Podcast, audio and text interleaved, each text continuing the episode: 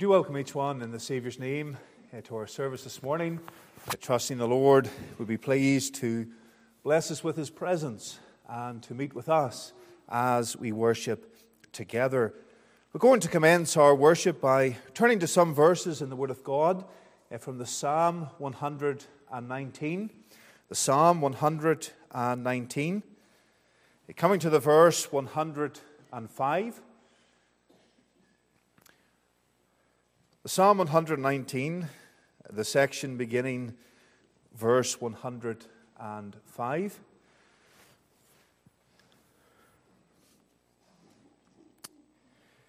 The Word of God says, Thy Word is a lamp unto my feet and a light unto my path. I have sworn, and I will perform it, that I will keep thy righteous judgments. I am afflicted very much. Quicken me, O Lord, according unto thy word. Accept, I beseech thee, the freewill offerings of my mouth, O Lord, and teach me thy judgments. My soul is continually in my hand, yet do I not forget thy law. The wicked have laid a snare for me, yet I erred not from thy precepts. Thy testimonies have I taken as an heritage forever for they are the rejoicing of my heart. I have inclined my heart to perform thy statutes always, even unto the end. Amen. And may the Lord bless the reading of his precious word this morning.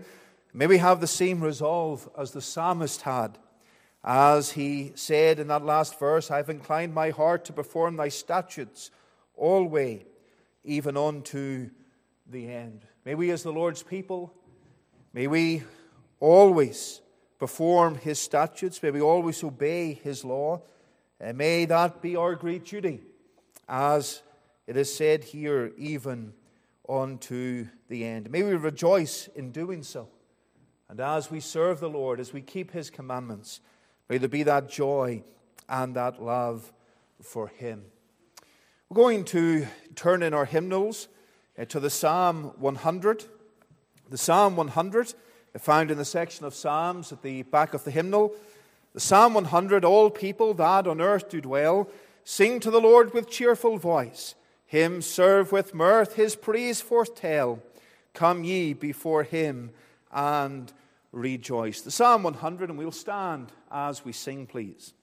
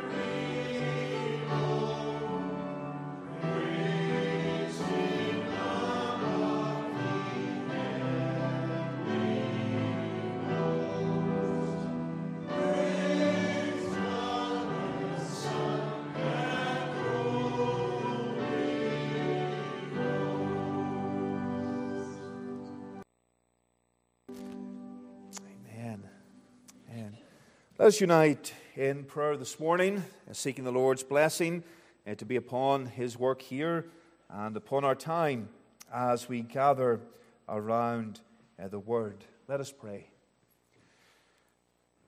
Our Father and our God, we rejoice today that we can enter into Thy courts. We thank Thee that we can lift our voices to Thee in song, in praise and in prayer. And we rejoice, Father, that we gather here as thy redeemed people. And we thank thee that uh, we can praise thee for the great and wondrous things that thou hast done for us. We rejoice, Father, that thou art the great creator and the sustainer of this world. We rejoice, O God, that thou art the one that created man, and into his nostrils thou didst breathe the breath of life. And we thank thee that thou art our God, thou art our Creator, but we realize that we have sinned against thee. We have broken thy law and thy commandments. But Father, we rejoice today that there is that reconciliation between thee and us through Christ, through the Lord Jesus Christ, thy Son and our Savior. And Father, we rejoice that the Lord Jesus Christ has made peace for us. We thank thee that there on Calvary, as thy word says, he was made sin for us, the perfect and pure and spotless Lamb of God it was that great sacrifice to redeem his people from their sins. And Father, today we thank thee for thy mercy. We thank thee for thy love toward us. And we realize that we were dead in trespasses and in sins.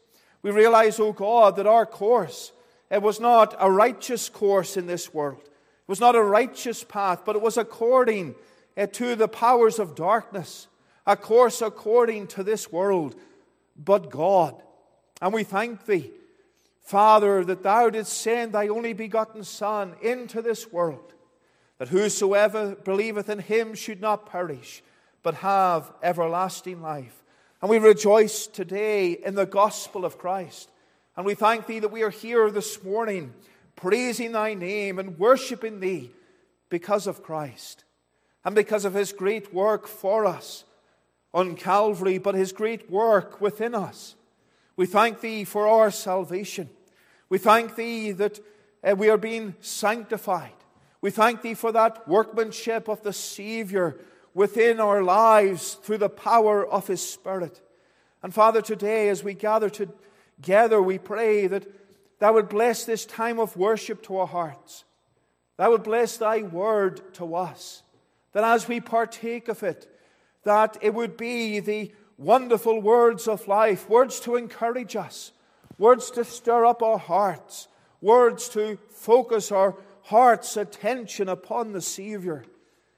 Father, we pray that Thy word would have a powerful effect upon us today as we meet together. We do remember those who cannot rejoice as we rejoice in our Creator and in our Savior, for they know not the Lord Jesus Christ as their own. They've never repented of sin. They've never trusted in Him. They've never humbled themselves and placed their all upon the Lord Jesus Christ. And Father, today we pray that uh, Thou would speak to their hearts, that Thou would draw them to Thyself. And we think, Father, of loved ones, those who've been prayed for, for many years here, family members outside of Christ, those perhaps who've come in and have attended services here but know not the Savior, those here this morning, O God, who know not Christ. We pray that Thou would work within their hearts, compel them, strive with their souls, we pray. May they come to faith in the Lord Jesus Christ. Our Father, we do remember the needs of this congregation to remember those who especially need thy help and touch. We even think, especially this morning, uh, of Mrs. Flynn, It has been some time since she was with us here, but uh, Father, we pray that uh, thou would be with her and bless her and encourage her heart. Keep thy hand upon her, we pray. And we remember others also that uh, thou would draw near to them. We remember our brother Merle and his needs. And Father, we pray that thou would strengthen him and may he know uh, the touch, the help of the great physician. Father, we do think of the endeavors in the gospel here in this place.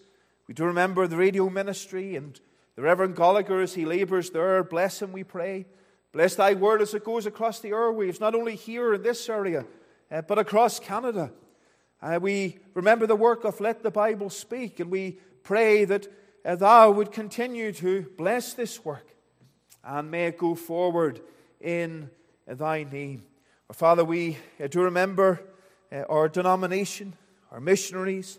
Uh, we think, Father, of the mission team that is being planned for Maine. This summer, we ask Thee, Thou would bless the young people who intend in Thy will to go on that team. Remember the Reverend Kelly as he leads that work of church planting in Maine. Bless him, we pray. Encourage his heart. Give him souls for his labors. And Father, may uh, he know the working of the Spirit of God there in that place. We do remember as well the work in Mexico City. I remember the Reverend Boyle and others who are connected there and laboring together for the cause of Christ. Father, bless that work. May it go forward for thee. We thank thee for encouragements. We thank thee for what thou hast done. And we pray continually that thou would uh, bless that work. And as uh, the gospel of Christ is sounded forth in a city and a land uh, that is so dark with sin, Father, may many souls be won to the Savior. We remember as well our land, remember our churches. Remember, Father, those who know and love Thee and are seeking to live for Christ in a sinful world. Father, give us help, give us strength to be witnesses for Thee, to spread abroad and publish the name of the glorious Savior. Father, we pray that Thou would move in this land, and that souls would realize that the only thing that is really important in life is what they do with Christ, what they think of the Savior. Father, we pray that Thou would turn the minds of this nation to spiritual matters, to the matters of eternity, for the glory of Thy name. Father, we pray this morning Thou would be pleased to forgive us for our sins. We pray that Thou would forgive us for sins we may know nothing about. Convict us of those sins. Show us those sins. That we may, by thy grace, repent from them. Father, we pray that as we confess our sins to thee, that thou would be pleased to forgive us, to focus our hearts upon the Savior. We would flee from sin and live a life that brings glory to our God and to our Savior. Father, bless us here as we continue in worship. May we know the presence of the Savior here with us. And may we know thy help, we pray, for Jesus' sake. Amen. Amen. Turning again in our hymnals to hymn 362.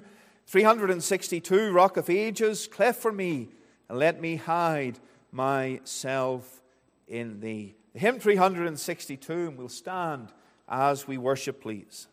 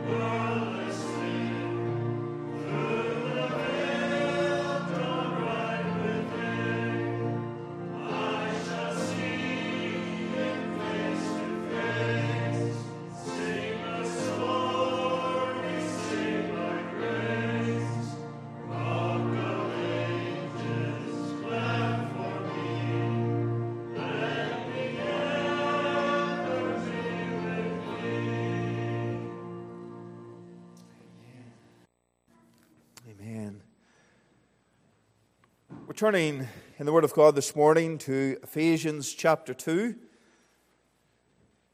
Epistle of Paul to the Ephesians, a letter penned to the church, the city of Ephesus. Ephesians chapter 2, and we'll read the first 10 verses this morning. Ephesians 2, the verse 1, let us hear the word of God and let us give due diligence to it. You hath he quickened, who were dead in trespasses and sins. Wherein in time past he walked according to the course of this world, according to the prince of the power of the air, the spirit that now worketh in the children of disobedience among whom also we all had our conversation in times past, in the lusts of our flesh, fulfilling the desires of the flesh and of the mind, and were by nature the children of wrath, even as others. But God, who is rich in mercy for his great love wherewith he loved us, even when we were dead in sins, hath quickened us together with Christ. By grace ye are saved and hath raised us up together and made us sit together in heavenly places in Christ Jesus, that in the ages to come he might show the exceeding riches of his grace in his kindness toward us through Christ Jesus. For by grace are ye saved through faith, and that not of yourselves, it is the gift of God, not of works, lest any man should boast. For we are his workmanship, created in Christ Jesus unto good works, which God hath before ordained that we should walk in them. Amen. And may the Lord bless the reading of his precious word to our hearts this morning. This point in our service, can I extend again a warm word of welcome to each one gathered in. Uh, we do welcome you in the Saviour's name. Uh, we do have some visitors this morning. We welcome you, and we trust that you'll feel at home with us as well. We do welcome also those who are watching online, and uh, we trust that uh, wherever you may be, uh, that you will know the Lord's blessing, and you are welcome uh, to gather with us by that means this morning. Do you remember the service this evening, preceded by the prayer meeting at 5:30 p.m., then the evening service at 6 p.m., and in the will of God, I'll be uh, the speaker uh, this evening, and in God's will, we'll be uh, continuing in Ephesians chapter 2. Uh, we'll be reading uh, the second half of the chapter uh, that we didn't read this morning, and considering something from those verses. So do remember that, and do plan to come and to worship the Lord with us tonight. On Tuesday, there is the prayer meeting and Bible study uh, here uh, in uh, the room up the stairs. And the speaker uh, for the next number of Tuesday evenings, as you can see in the church bulletin, will be the Reverend Andrew Simpson, one of our interim elders. And he'll be uh, conducting uh, these meetings via Skype and via an online means. So don't let that put you off. Do come and do spend some time with us as we hear the Word of God and as we pray uh, together. The next Lord's Day, the services are at the usual times 11 a.m. in the morning uh, and then 6 p.m. in the evening. And over the course of the next three uh, Lord's Days, in the will of God, I'll be uh, the preacher here uh, before uh, we take leave of the congregation and move that week to BC to take up the work of God in Cloverdale. So do uh, remember us and do remember myself as uh, we preach the next three weeks. And uh, we have much. Uh, we have much to do. There's much packing to be done. Much packing has been done. And I was trying to find the Bible I normally preach from this morning, and I only really use it for preaching. I couldn't find it.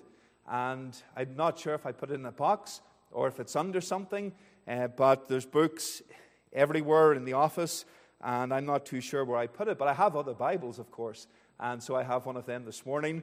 Uh, but I'm a little out of my comfort zone because this is the Bible I've preached from probably from the last eight years, or different types of that Bible, different copies of it that have been replaced over the years. And so I'm using a different Bible this morning, and the print is a little smaller. Uh, so uh, do, uh, do bear with us.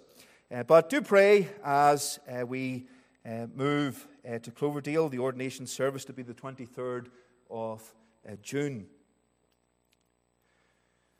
The annual general meeting took place on Tuesday evening. there is mention of that in the bulletin as well. but the financial report for 2022 is on the hall table. So if you do not get a copy of that and would like a copy, it is on the hall table. Uh, the financial reports uh, from 2020 and 2021 are also on the hall table, and it is a slightly updated uh, version of those reports. Uh, there was an issue with some of the software used, and those reports had to be revisited and resubmitted uh, to CRA, so they are available also uh, if you desire to look at them.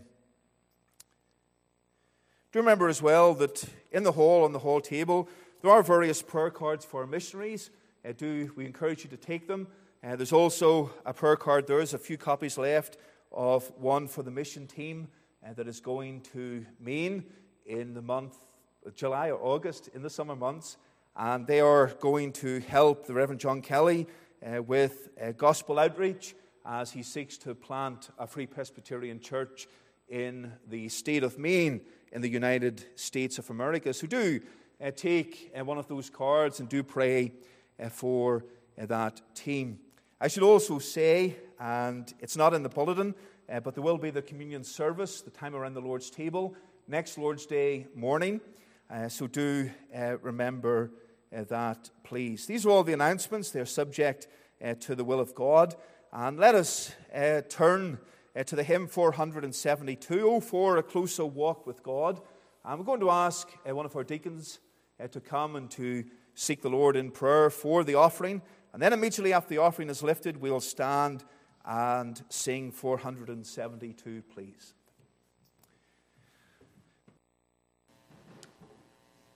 Our Heavenly Father, this is the day which the Lord hath made. We will rejoice and be glad in it and we certainly have much to be glad in. We love thy law. And thou hast said in thy word that thy law is not grievous. And we certainly realize that and see how it's exactly the opposite. It is a very precious word, and it is amazing and wonderful. Open thou our eyes that we may behold wondrous things out of thy law. Fill us with thy word that we might not sin against thee. And cause us to be more like Christ, that thy word would live in us of thy good pleasure. Indeed, pour the Holy Spirit upon Reverend Fitton and upon us, that thy word would go out, that it would not return unto thee void, but accomplish that which thou dost please and prosper in the thing whereto thou hast sent it. Bless the gathering of these tithes and offerings to the increase of thy kingdom and for thy glory, for thou art the King of glory. In Jesus' most wonderful and blessed name, amen.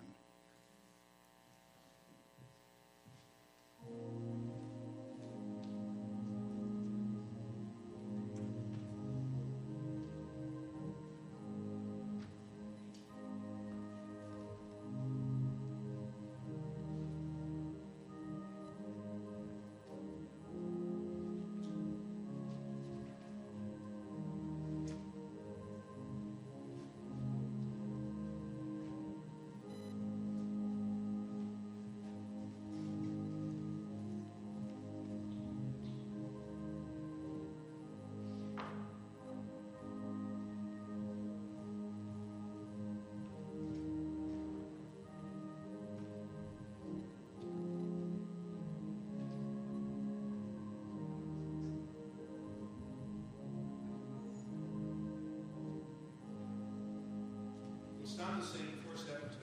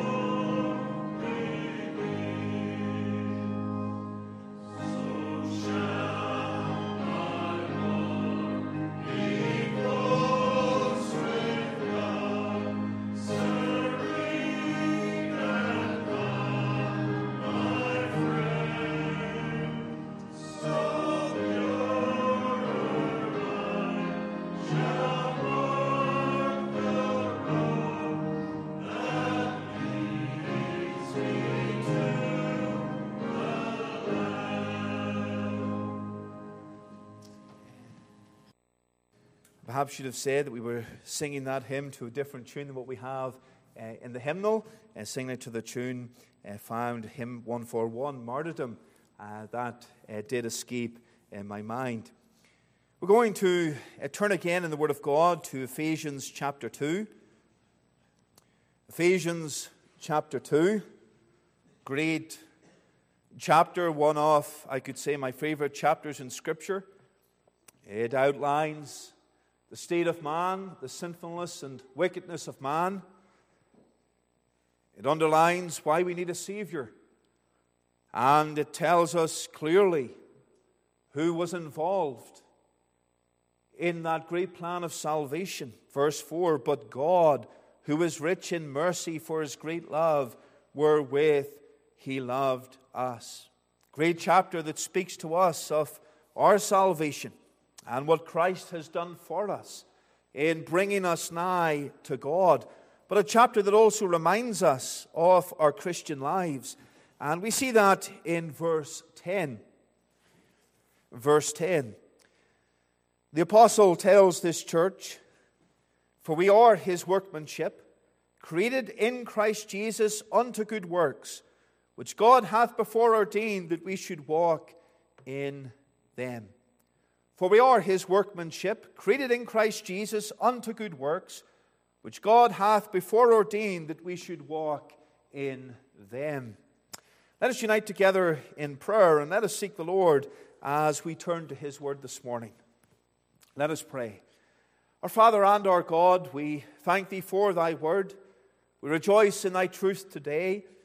We thank thee for this chapter uh, that so clearly underlines what thou hast done for us. But, Father, who we were, dead in trespasses and sins, no spiritual life. And Father, we pray today that thou would give us that fresh reminder of who we are in thy sight, of who we once were because of sin and because of our iniquity. Father, we pray that Thou would give us that fresh sight of the Savior, the one who loved us and gave Himself for us.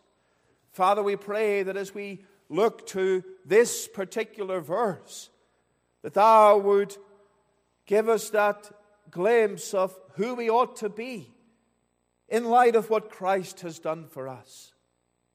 May it be our desire to have this verse, as it were, come alive within our own hearts. They would not merely be a verse written in black in the scriptures that we read, but a verse that is found within the experience of our heart. Because it speaks of exactly what the Savior is doing within our hearts. Father, we pray that Thou would speak to us, convict of sin, Draw souls to the Savior. Give help as we come to the preaching of thy truth. Oh, how often things can distract us and take our minds away from the message that thou would have for us. But we pray, Father, that nothing would distract us. That by thy grace we would be focused upon thy truth. We pray for Jesus' sake. Amen. Amen. The Scottish preacher Samuel Rutherford, a man used greatly by God, a godly and pious man, he said this. He said, I counsel you to study sanctification and be dead to this world. I counsel you to study sanctification and be dead to this world. And what we have read in verse number 10 of Ephesians 2 reminds us of the lovely Lord Jesus Christ who works within us the glorious work of sanctification. It is a work that we are to engage in, a work that we are to desire. It is God's work, but a work that we desire as we seek to be dead to this world. Back in February I believe, we considered the subject, why you need to be saved, and we took as our text the opening verses of Ephesians chapter 2. And it is in these verses that the Apostle Paul brings us right to the heart of man's sinful nature. He speaks about man as having no hope and being without God and being dead in trespasses and sins. And how true that is if you've never trusted Christ as Savior, if you know not His salvation, if you're not a child of God today, then Ephesians chapter 2, verses 1 down to 3 is your biography. It tells you straight, it tells you clearly who you are. You are dead in trespasses and sins. Spiritually, there's no life, nothing at all. You're living not for God, but according to the course of this world. And, dear believer, this morning, that is our biography also prior to when the Lord saved and converted our souls. And as we read what is said here, we are reminded clearly that we are nothing without God, nothing without His salvation. We deserve hell. We deserve the wrath of God because of our sin. But in verse 4, we read those words, but God. We are saved, as Paul points out to us here, through sovereign grace. May we never forget that our redemption, our salvation, our standing in Christ is founded upon those two words in verse 4 but God. For without God, we could never be saved. Without the work of God in salvation, without the mercy and the grace and the love of God, we could never be saved. There was no hope for us. And This chapter reminds us of our depravity and our eternal destruction. But it also reminds us that our boast in ourselves, our glory in us for who we are, is vain and empty. And certainly untrue, for verse 8 tells us, For by grace are you saved through faith, and that not of yourselves, it is the gift of God. Not of works, lest any man should boast. And again, we are clearly reminded here that our salvation is of Christ. It is of the work of God. It is not of ourselves. We did not decide to live a righteous life. We did not decide ourselves that we could be clean living or good living. We cannot decide ourselves, well, we're going to take that path that leads to heaven. It was God in His grace and in His mercy and in His sovereign power for by grace are you saved through faith, and that not of yourselves.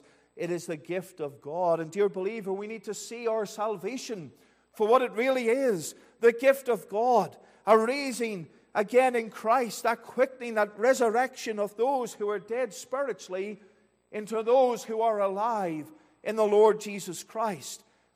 The verse that our brother, the Reverend Gallagher, mentioned on the Lord's Day, or not the Lord's Day, the AGM, he read from Psalm 127 Except the Lord build the house, they labor in vain that build it. And here, most certainly, we can think of every aspect of God's work, salvation included. Except God works and God moves, it is all in vain. And the religious faith of man, unless it is a God based faith, a faith given by God, it is all in vain it is all in vain. Paul's great point here is man can do nothing.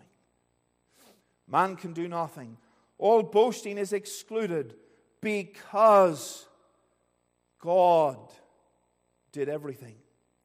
We see here a number of terms. Verse 4 speaks of mercy, the undeserving mercy of God. Verse 5 speaks of grace. By grace you are saved, treated in a way that we don't deserve.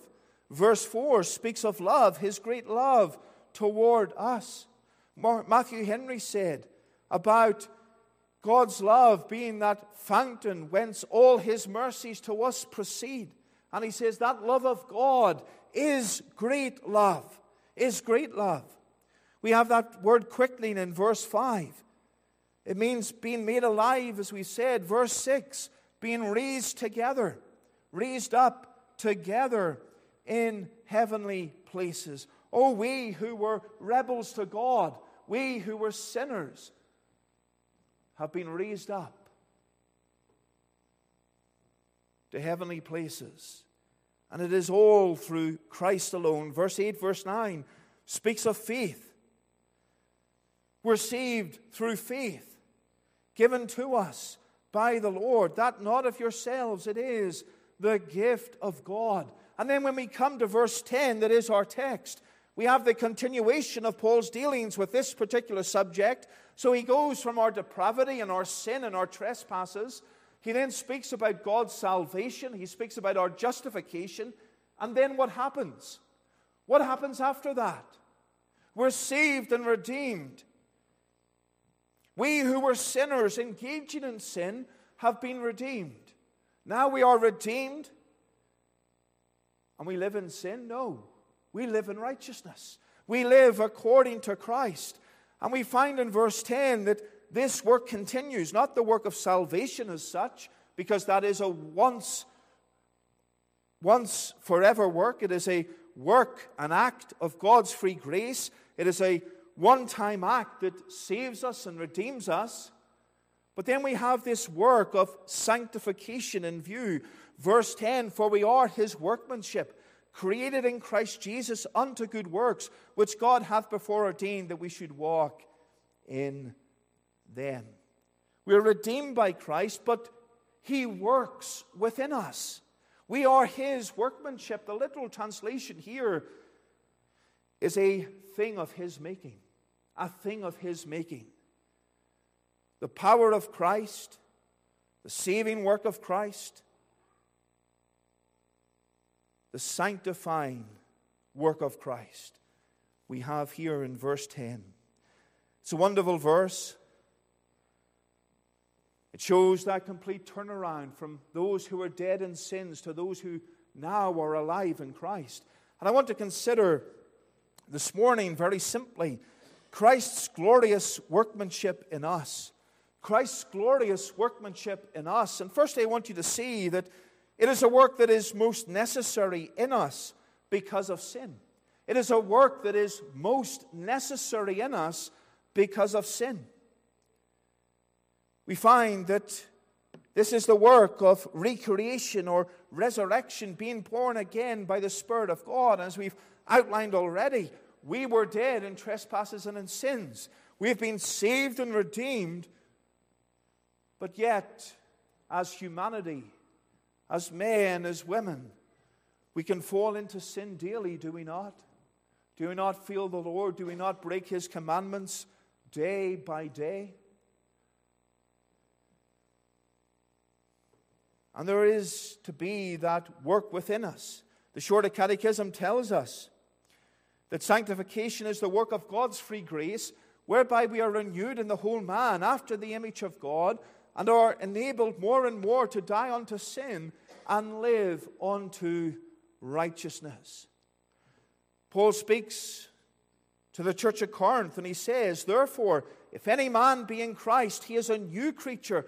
All things are passed away. Behold, all things are become new. And what we have then is in salvation. We are saved and redeemed. We are now new in Christ Jesus. We should not have that desire for the old things then. We should desire the new things. But this work is most necessary because of our sin and because of our iniquity. The believer is seen in the Word of God to be one who lives in the light, one who puts off the old man. Verse 22 of Ephesians 4 tells us that you put off concerning the former conversation the old man, which is corrupt according to the deceitful lusts. That's where we were, and this change needs to take place. A change that speaks of Christ, a change wrought by Christ, a change that testifies of Christ.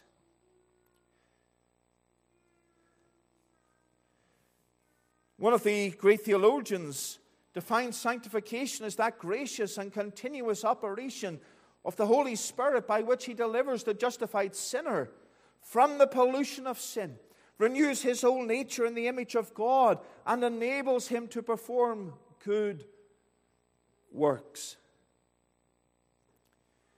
And Paul then defines this in verse 10 and refers to it as his workmanship. The believer is shaped by Christ. He is made by Christ. He is changed by Christ. It is a work that is ongoing. It is not an act like justification that is an instant act, but it is something that continues over many, many, many years. If you take an old saint of God in the later years of their life, and you as a young person note their godliness and note their love for Christ, that is something that has been developed and matured over many, many decades. It's not something that took place overnight. But in sanctification, in that workmanship of Christ, in that maturing, they grew in love and in knowledge of the Savior. And, dear believer, this work is necessary in us because of our sin, because we are human because we fall into sin on a daily basis. We must be close to Christ. We must flee that sin. We must have Him working within us to help us to flee sin and to avoid sin. It's a work that we must desire. A work that we must desire. Martyn Lloyd-Jones said, There is, I suppose, no more exalted statement of it than just this. Speaking of sanctification, in light of this text, we are God's workmanship. That's who we are God's workmanship. And that work is necessary. That work is necessary. Oh, how many flaws, how many failings, what sin we have in our lives. And that work is necessary to purify us, to keep us close to Christ, to keep us close to His Word, to keep us close to prayer, to encourage us to come to His house. Oh, the flesh would say, I'm tired. The flesh would say, There's uh, things I need to do. The flesh would say, Well, let's lie in. Let's sleep until 10:45. Then I can get up and put my dressing, we call it dressing gown in the UK. I've heard people call it a house coat here. I don't know what term you use. You put your, your gown on, you make your coffee, you get your cereal, you put your iPad in front of you, you watch the service. Because, well, a few hours in bed is better than coming to the house of God. It's the same, isn't it? You're sitting, you're listening, but you're not fellowshipping with God's people. You're not focusing the way that you ought to be focusing and perhaps tiredness or laziness or perhaps just the busyness of life can catch up and we can miss out with God. And one of the things many men say to me, and I hear many ministers speak of it, is that online services, they are good, they are a blessing. There are probably many watching today who, for good reason, cannot come. And we've all benefited from the marvels of modern technology, and this means whether we're away on vacation, whether we are sick, we can still be part of the service. We can still hear the Word of God live or later. There's nothing wrong with that. It is good, it is beneficial. But when it comes between us actually being present at worship, because it's an easy way out, that's where the problem is. Not all of us can come to every service. Due to infirmities, due to age, we understand that. But if we are fit, if we are able, we should endeavor to come. But yet, I think during the pandemic, many have been of the opinion that it's far easier to get up and get your cereal, get your coffee, get your gown, and watch. You don't need to get washed. You don't need to fix your hair. You don't need to pick out what shirt or tie or dress you need to wear. It's far easier, it's simpler. But yet, it's not the same. We're commanded not to forsake the assembling of ourselves together, And in a, that way, and in many other ways, we can lose out with God. The things of life can come between us and Him on so many levels. And this work of sanctification, this work of Christ within us, is necessary. Necessary. Is also necessary because when we think of this church, the Ephesian church, what happened to them in Revelation 2? There was a letter sent to this church, a letter from Christ Himself. He saw their work. They were a church that were faithful in laboring and working, but something was missing. They lost their first love. All this work was being carried out, but not in love. Not in love for the Savior. Their love for Christ, somewhere along the way, had grown colder than it ought to have been.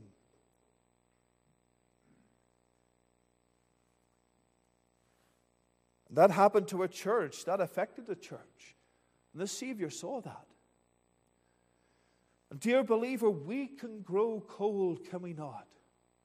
Do we not know of individuals who have grown cold, who've not attended the house of God, who've fallen into sin? I've sat and I've counseled individuals who have been in tears because they forsook the assembling of God's people. They were persuaded by others to engage in sin that these people claimed was not sin. And it led to addictions, it led to medical treatment, it led to their life crashing down upon them. And they realized they needed to repent and they needed to be closer to Christ and they needed to deal with this sin and return to the house of God to hear His word, to hear His preaching, to worship with God's people. They needed to put things right, and it can happen. It can happen to you, it can happen to me. We can lose out with God because we're human and because of our sin. We must desire this necessary work continually within us. Do you desire that this morning? Do you desire to be closer to the Lord day by day? Having that relationship with Him. If you look at others and old saints, you see the closeness they, they are to the Savior. Do you desire that? Knowing Christ, knowing Christ personally, living for Christ. You desire this workmanship within you. But then, secondly, I want you to see that this is a work that conforms us to Christ our Savior. This is a work that conforms us to Christ our Savior. This workmanship is a marvelous work. It is a wonderful work. It takes a wicked sinner, it redeems him, and then it conforms him to be like his Savior. It's a work that can only be done by the Lord. We've seen that already. But God but God. We cannot make ourselves Christians. It is all of God. We cannot conform ourselves to Christ. It is all of God. It is His workmanship within us. In Acts chapter 16, we read of Lydia. Lydia was religious, but what did God do? We read there in Acts 16, the Lord opened her heart. That which she could not do herself, the Lord did. And her heart was opened. When we think of this conforming to Christ, it is a work that God must do, not us. A work that God must do. The spiritual development of man is not a human achievement, as one once said. It is a work of divine grace.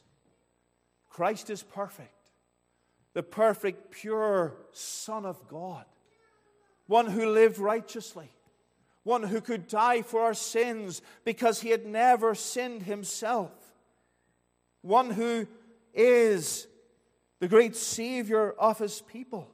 We cannot be like him. We cannot walk in his ways. Because of our sin, we need to be conformed to Him. We are His workmanship, created in Christ Jesus unto good works. And this is a work, this conforming to Christ. It's a work that is instrumented through the Word, through prayer, and through the power of the Spirit. God is the master workman.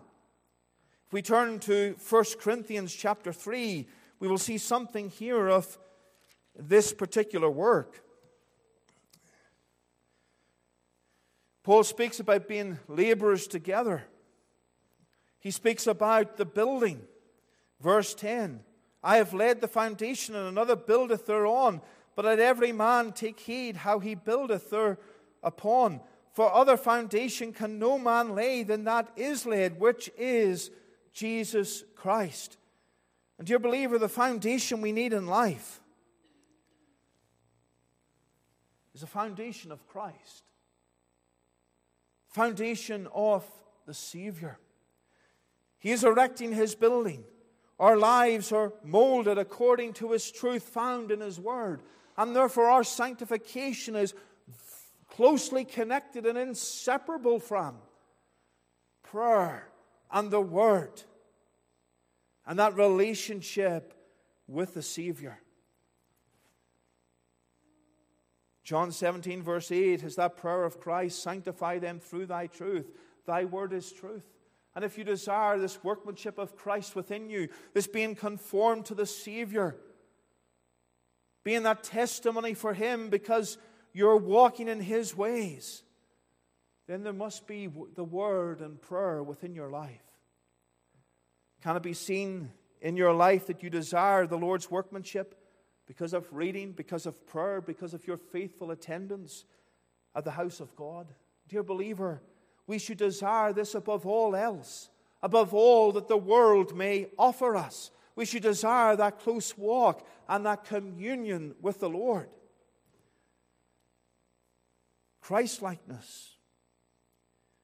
Christlikeness. The glorious Savior who redeemed us, the glorious Savior who is sanctifying us. Do we desire to follow Him, to be like him. This workmanship also shows us that our spiritual lives and rejoicing does not end at salvation. There are many who are content, and I saw this when I was a young teenager. Many who are content to say, I was saved. I was saved at four. I was saved at five. I came to know Christ at the age of eight or nine. But when they're in their teenage years, they still profess to be of Christ. But the world has attractions. And the world's attractions sometimes come before Christ. They're saved, that's the main thing. They're redeemed. If anything were to happen to them, they believe all is well with their soul because they prayed a simple prayer. But yet their life does not show forth Christ as it ought to show forth Christ. They're thinking of salvation. I'm saved. They're thinking of hell. I'm saved. They're not thinking of the workmanship of Christ within their heart. They're not thinking of living for Christ, serving Christ.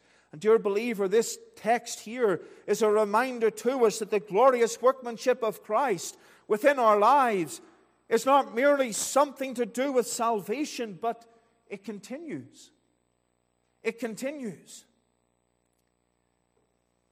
The New Testament church, those believers who were justified, were sanctified, they progressed in their Christian lives. Take the Apostle Paul, a great sinner. We could say that in Ephesians 2, was Paul not talking about himself?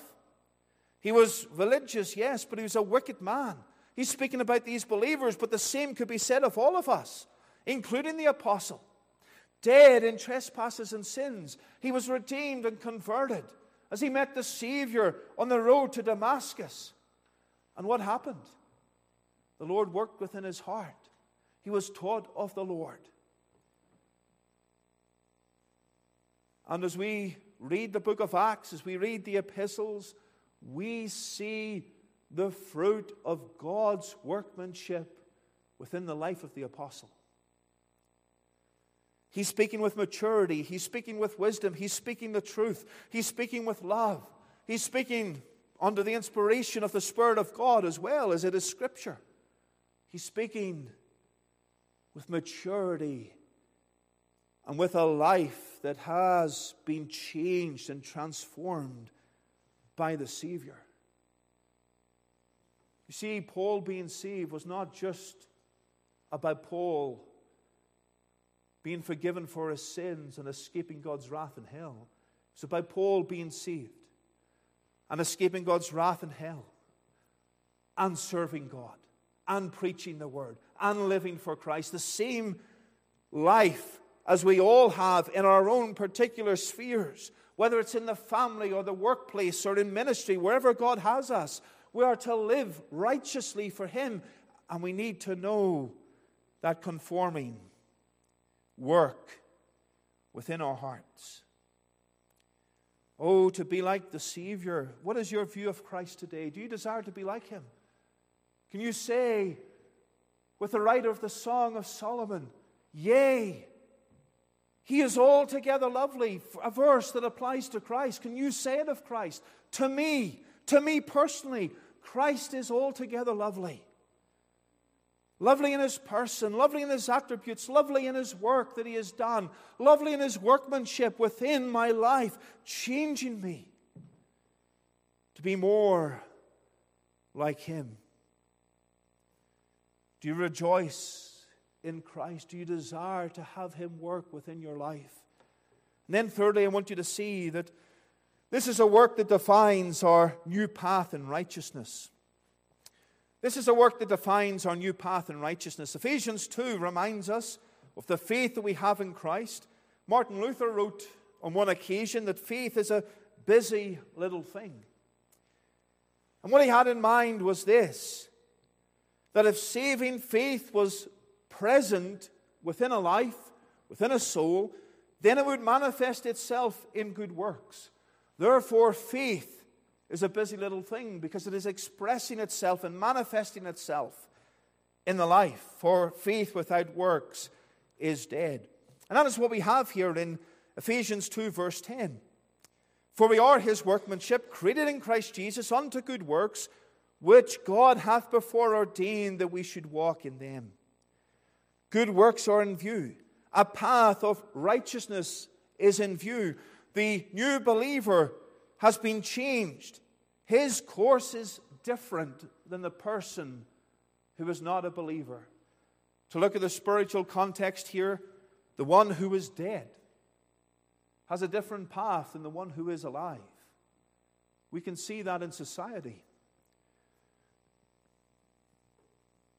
In society, we have a way in which we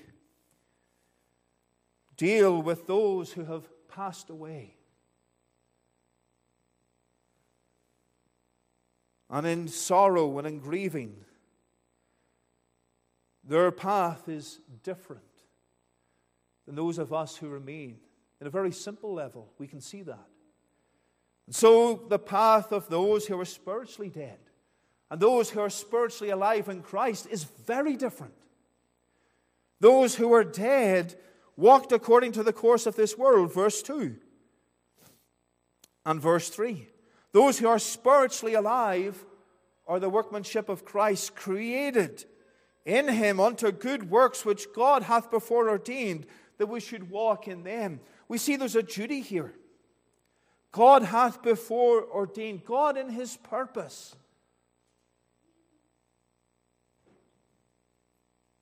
That we should walk in them. Our path is defined here as one of righteousness, one of good living, as many in the world will say to us, clean living. Oh, how many have been said, certainly in Northern Ireland, when someone in the workplace has been converted, the rumor goes round so and so has turned to good living, meaning they've, they're a Christian. And it is something that, in some contexts, does define those who are saved. Good living and Christians. And that is something uh, that is biblical because we see it here in verse 10. Those who are saved, those who are the workmanship of Christ, there's good living. There's good works. Those good works flow from your salvation, they flow from your sanctification. Good works are not the source of salvation, they flow from it. They flow from it. And there's a path here, dear believer, for us to walk. We should desire this path, this keeping of the law of God, this walk that brings honor to Him, this new heart that glorifies God by engaging in good works. What did Samuel Rutherford say? I counsel you to study sanctification and be dead to this world. The world means nothing to you. But sanctification and good works and living for Christ means everything. What does the world see when it gazes upon your life? What does the world see when it gazes upon the church? For you are part of Christ's church. Christ went about doing good. Christ went about living a righteous life. The true working of the gospel in our wicked hearts brings humility. We were dead in sins, but now, because of God, we have peace with Him through our Lord Jesus Christ. There's a great reconciliation. And because of this reconciliation, we are now to live righteously in good works. I was thinking of this thought in a particular way. I considered making it a separate thought, uh, but I decided to include it here. I was thinking of making it a point, and of course, points in sermons should be important points, points of doctrine, points of application. I think that is seen in the name. It's a point. It means something. It's supposed to have purpose. That's, I think, what we should all aim for in preaching. Whether we hit that point or not, I don't know. But uh, that is uh, the purpose. And I went for doctrine this morning in the points rather than application, but there is something significant that I thought of and when I was considering this and walking in this path of righteousness and this path of good works. And it is simply this this work of Christ within us, because we've been humbled by the grace of God, because we are being sanctified by Him, should not cause us to look down on others, specifically other believers. This work of Christ, this workmanship of Christ within us, should encourage us to desire that same work in others. Because we are redeemed by the grace of God. We're all the family of God. We've been purchased, as Paul says in Acts 20, by the blood of Christ, the precious blood of Christ. Paul spoke of his warmth and his love of fellow believers and laborers in the gospel. He loved them. He loved the believer. He desires these believers to know the workmanship of Christ within their lives, that they would walk in these good works. And, dear believer, we should be encouraging others to know and experience the workmanship of Christ. Not in the sense that we're the cause of it, because we are not. God is the cause of it. But we should be praying for them. We should be desiring that by God's grace and through His workmanship, they would not follow the sins of this world, but they would live for Christ. And by our actions and by our encouragements and by our prayers, seek to encourage them. The same way a father will sit with his child and guide him in the truth of God. Encouraging him, that young child that lying to their parents is not something that they should be doing, quite simply because God said to not lie, because it is sin. And showing them the paths of righteousness and praying for that young child that they would grow. As we look around at our fellow brothers and sisters in the Lord, let us encourage them to grow in Christ, to live for Christ. Paul spoke warmly of his fellow believers and laborers in the gospel. This does not mean that we're to speak well of those who sin and cause division and follow their own lusts and desires, because we see in Scripture that Demas forsook the apostle. Diotrephes loveth the preeminence. These men engaged in sin, and that sin was clear and recorded in the Word of God. But yet, in other places, we can see the great warmth and love. We can see Paul's love toward Timothy, his own son in the faith, and the great bond that he had, the great bond that he had with fellow believers. That is the bond that we ought to have as we encourage one another to live for Christ, to forsake this world, and to know in our hearts the work of Christ within us. We're not to think more highly of ourselves.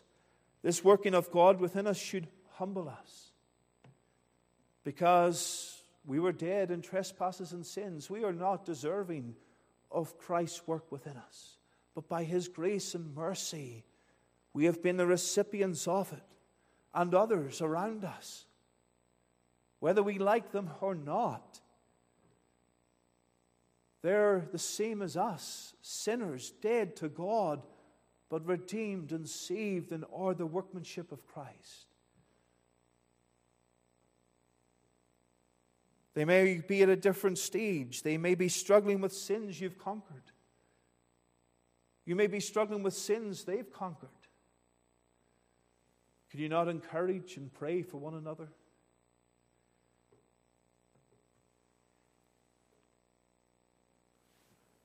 Those who are the workmanship of Christ. We're not lone rangers. We're not on our own for Christ is with us, but we're not on our own because we are part of the church of Christ. How marvelous, how wonderful that is. That though we are we feel sometimes we're on our own and we have burdens, burdens that are heavy to bear, burdens that bring us down. There are others there who are praying for us and encouraging us. Let it be the same with our sanctification. Let it be the same with this workmanship within us, that we seek that each one of us would grow in Christ to his glory. And then finally, I want you to see that it is a work that never ceases until we reach our heavenly home. It is a work that never ceases until we reach our heavenly home. Our salvation cannot be added to or taken away from, but our sanctification is a work that continues. God continues working within us. William Ames, the Puritan, said, What are the signs of true sanctification? And he gives a list. He says, A reformation of all the powers and faculties of the whole man, a respect to all the commandments of God, a constant care to avoid all sin, a walking before God, a combat between the desires of the flesh and of the spirit. And, dear believer, in our walk toward our heavenly home, these things should always be present in our lives a reformation, a respect, a constant care to avoid sin, walking before God, a combat between the flesh and the spirit. He said again, to make a progress in sanctification, we are to exercise ourselves to deny sin and to deny the world and to deny ourselves, to seek after God and His kingdom. He says we're to have our end in our eyes, that our life is not infinite, that our life will not continue forever. One day it will end. But let us, until that end, work and seek sanctification. He says, quoting Scripture, to keep our hearts with all diligence, to use the holy means of Scripture, the Word, prayer as we seek to be sanctified. It's a work that doesn't end. Dear believer, we don't reach the pinnacle here on earth where we can say we've been sanctified enough. We should always desire to become more and more like the Savior. We'll never reach that goal here on earth. But let us desire day by day. Let us not take our eyes off Christ. Let us not decrease in our love for Him like the church at Ephesus. let us remind ourselves this is a work that is to be continual, but it is a work that is to be fruitful.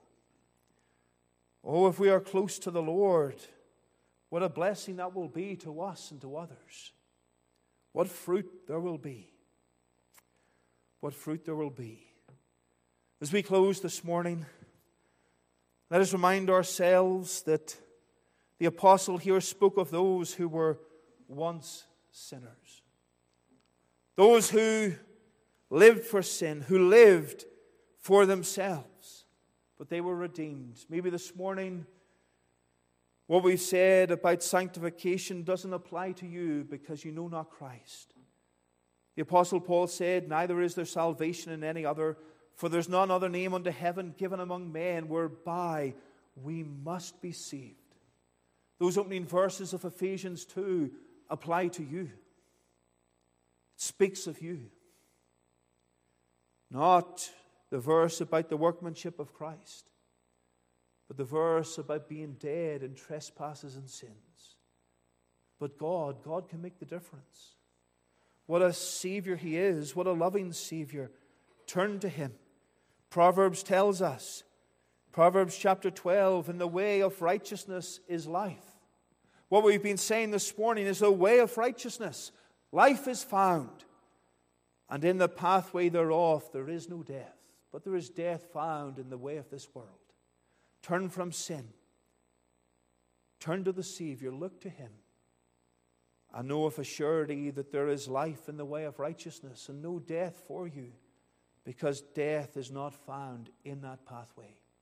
May the Lord bless His word this morning for His name's sake. Amen. And let us pray. Eternal God and our Father in heaven, we thank Thee for Thy word this morning. We pray that Thou would be pleased to bless it to us, encourage our hearts. We pray that Thou would be pleased to draw us closer to the Savior. Or for a closer walk with God, a calm and heavenly frame. Father, give us that close walk with Thee. We do remember those outside of Christ. Draw near to them, we pray, compel them Strive with their hearts, draw them to the Savior for the honor and glory of thy name. And Father, we pray that thou would be pleased to part us with thy blessing. And the love of God our Father, the grace of our Lord Jesus Christ, and the fellowship of God the Holy Spirit rest, remain, and abide with us, both now and forevermore. Amen.